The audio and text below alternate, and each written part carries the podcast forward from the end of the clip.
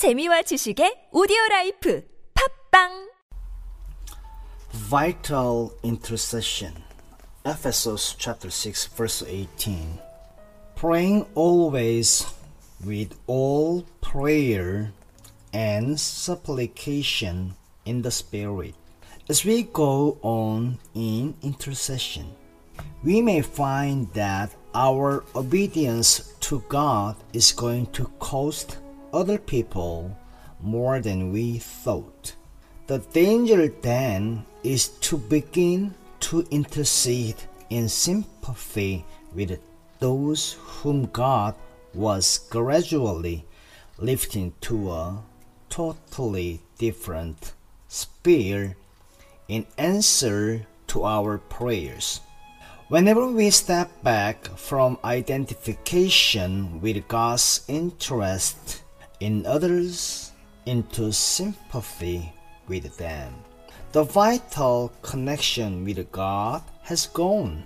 We have put our sympathy, our consideration for them in the way, and this is a deliberate rebuke to God. It is impossible to intercede vitally unless we are perfectly sure of God. And the greatest dissipator of our relationship to God is personal sympathy and personal prejudice. Identification is the key to intercession.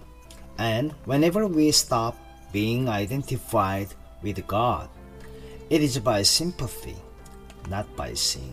It is not likely that sin will interfere with our relationship to God, but sympathy will.